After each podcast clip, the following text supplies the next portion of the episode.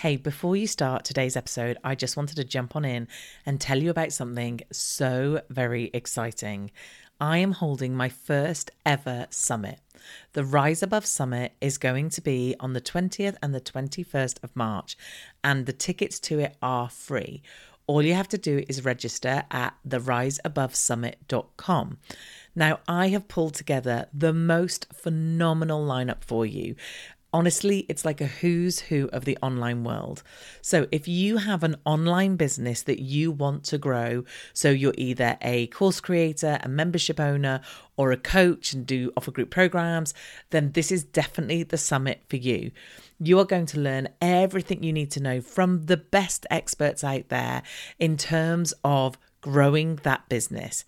Let me just give you a little rundown of some of the speakers that we've got speaking.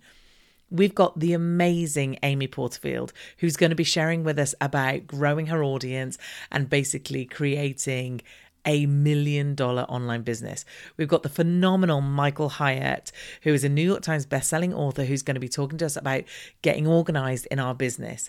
We've got Mike from the Membership Guys, who's going to be talking about using free content to sell your online membership. We've got Lucy Street from Adobe Express sharing the secret sauce of social media. We've got Graham Cochrane, who's talking about a million dollar life giving business formula. And I do an amazing interview with him. We have Adrian Salisbury talking about three keys to maximizing your on-camera presence. We have Kirsten Miller, Mary Hyatt, Joy-Anne Boyce. Uh, we have Fifi Mason, Robin Kennedy. We have Kylie Lang, Melanie Moore, Jen Lena, Natalie Bullen, Liz Mosley. Like, the list goes on and on and on. We honestly have the most phenomenal people. We also have various different activities that you can take part in that go from meditation to tapping to doing marketing in ten minutes. So we've got lots of fun things, and there's also competitions to get amazing swag. So go and check out the rise above summit dot com. It will be linked in the show notes or wherever you're listening to this podcast. Go and find it in my social media.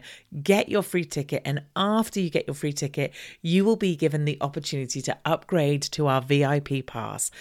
And our V I P pass means that you can watch any of these sessions whenever you want, because the one thing about putting on such an amazing summit with such a big and amazing lineup is that we can't fit them all in two days. And in order to fit them in, we're doing tracks. So you will get to pick between three different speakers of which one to watch live. And unless you've got the V I P pass, you won't be able to watch the speakers that you've missed. So do check that out as well.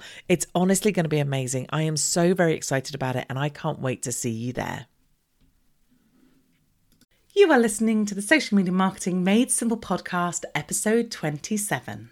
Welcome to the Social Media Marketing Made Simple podcast, uncovering the secrets of effortless social media marketing for your business. And here is your host, Teresa Heath-Waring. Hello and a really warm welcome to this week's episode of the Social Media Marketing Made Simple podcast, and I'm your host, Teresa Heath-Waring. I hope you've had a great week, and I feel like, you know, we're like friends now, so I feel like I can come on and be super honest with you, because this week, I don't know about anybody else, but boy have I struggled with motivation. I don't know whether it's still because we're in summer holidays here in the U K, and obviously things are a bit up in the air with children off school and that sort of thing, but I have just not wanted to do anything this week. And I hate it when I'm like that. I get so frustrated and so cross with myself. And I was listening to James Wedmore's podcast, which I've talked about before and I listen to regularly, and really strangely but wonderfully, he talked this week about being in a funk, basically where you don't want to do anything. No matter how hard you try, you don't seem to get anything done. Work isn't coming easily. You're not very motivated. And I know that sometimes in the world of a personal brand or someone who speaks to people like I do, that you feel that you should always be on your game and you feel like you should always be showing other people that you don't struggle with this sort of thing or that, you know, you find it really easily to get on with stuff. But I really don't. Sometimes I find it so difficult to motivate myself. And that's one of the downsides, I would say, of working from home. Even though I have this great team that work with me, we're all virtual. Well, three of them are in the States, so obviously we're virtual. Sometimes it just is really difficult to get yourself motivated in a morning. And I have to say, I have really struggled this week. I'm hoping that it's just a bit of a blip and a little bit of time that maybe my mind and body is saying to myself, do you know what? Take a bit of a rest. You don't need to be working this hard at the moment. Take it easy a little bit and then we'll get back to it. And I am confident we'll get back to it very quickly. But sometimes, like I said, you just don't feel motivated to do anything. So I've managed to make myself record the podcast, which is really bad because I love recording the podcast, but I'm making myself do it early so that I don't leave it till last minute like I did last week. And the poor team had to run around and get it all sorted for me in time. So as always, I apologise to them and I'll apologise again. However, much to their delight, we've started recording interviews, as I mentioned last week, and therefore it's forcing my hand to be organised. So they are going to have a much easier run at it this time, which I'm sure they'll be most grateful of. Anyway, on to today's podcast episode. Anyway, on to today's podcast episode. I think I might have mentioned this, I can't remember, but recently I have been running an exercise to build my email list, and I could not be happier how that exercise has gone. I've been giving away a lead magnet, talked about that before. In fact, I did a whole episode about what a lead magnet is back in episode number two, all that time ago. And I gave away a really good lead magnet in order to get people to give me their email address and hopefully start to see who I am, start to see what I can offer them, and see if I can get them to follow me and become part of my tribe. And the whole idea of the lead magnet is that I get them to do this. And I was thinking about doing a podcast episode on the whole process of that, start to finish, everything I had to do. And I realised that is a big, big episode. So I might not do that just yet. I'll have a think about how I can do that and make it concise for you and useful. But what I wanted to talk about today was how important my landing page was and the key steps to think about or consider when building a landing page for yourself. Now, my landing page received a sixty-eight percent conversion rate. I have to tell you, I couldn't have been more over the moon with this. This is a really good conversion rate. And I'm going to give you some of those winning secrets and formulas as to why that page converted so much. I'm also going to link to that page in the show notes so you can go and have a look at my landing page. Great if you want to sign up and get the free checklist that I was giving away, but really I'm doing it as an exercise so you can have a look at the page and see how I put that page together. Now, before I talk about the key things that you should do on a landing page, let's just talk briefly about what is a landing page. A landing page is a page that is not normally on your website. That page has one very specific goal, and that normally is to get someone either signed up to a free lead magnet or someone to purchase something. It also tends to only have one call to action. Like I said, it's very direct, very succinct, and it's there for one purpose only. So when I create a landing page, I use the system Leadpages. Now, there are other systems you can use out there. And if you wanted to and you have a web developer, you could essentially just build a landing page from scratch. However, I am a huge fan of Leadpages. I'm going to put a link to it in the show note, and it is an affiliate link. And I have to tell you that A, I don't do lots of affiliate links, but B, when I do have an affiliate link, it's because not only do I use that system, but I love it. And I have to say, Leadpages for me is a great tool. It does what it does really, really well. And even though I've actually just started with Infusionsoft, and I know that they have a landing page section of Infusionsoft, I'm actually still sticking with Leadpages, and I'm going to continue to use it because it's worked so well for me in the past. So like I said, I'm going to link up Leadpages. It is an affiliate link, so don't feel like you have to click on it or use that link. You could literally just search Leadpages and find them. The other great thing about Leadpages is they have lots of tried and tested landing page templates that you can use for lots of different reasons. So whether it be for a webinar or a download or an ebook, they have lots of different examples. So you can go and check them out as well. But what I really want to get on with today is telling you the key things that I do or look out for, or how I put together my landing page so that it converts as much as possible. Because obviously when you're putting together a funnel, you're going to start off with, let's say you're advertising on Facebook. So you're going to start off with your reach on Facebook. So that's the number of people that see your advert. And that will then come down based on the number of people who actually then clicked on your advert to go through to your landing page. That then comes down again when people actually input the details into the landing page that you've created. So at each point, people can drop out of that funnel. So the key thing here is in every single step is to maximize that bit so that as many people stay in the funnel as possible.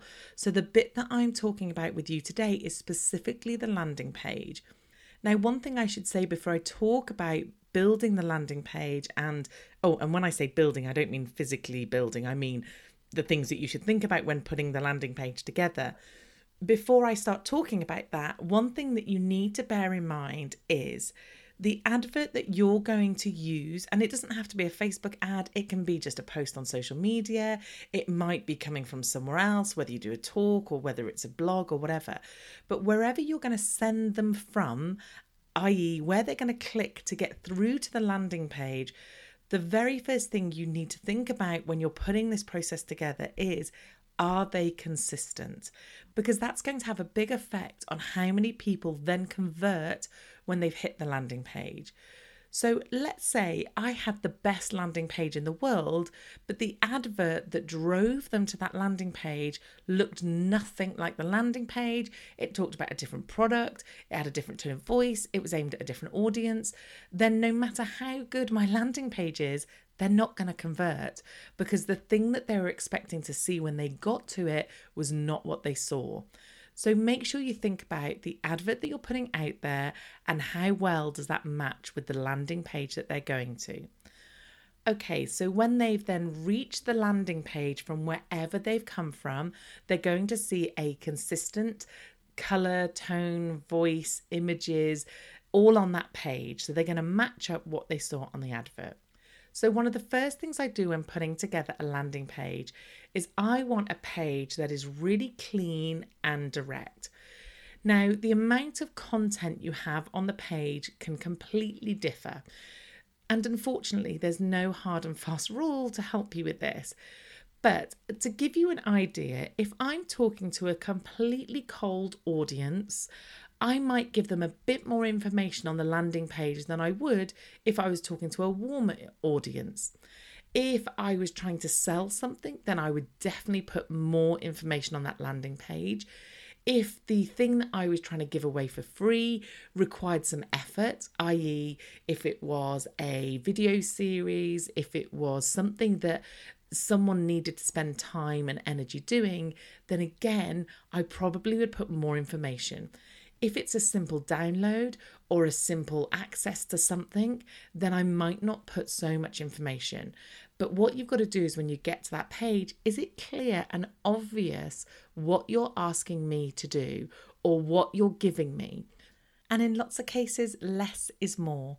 Because if I go to a landing page and there are reams and reams of writing, or there is loads of content on there, then the chances are I might get a bit distracted or bored before I do the thing that you're asking me to do.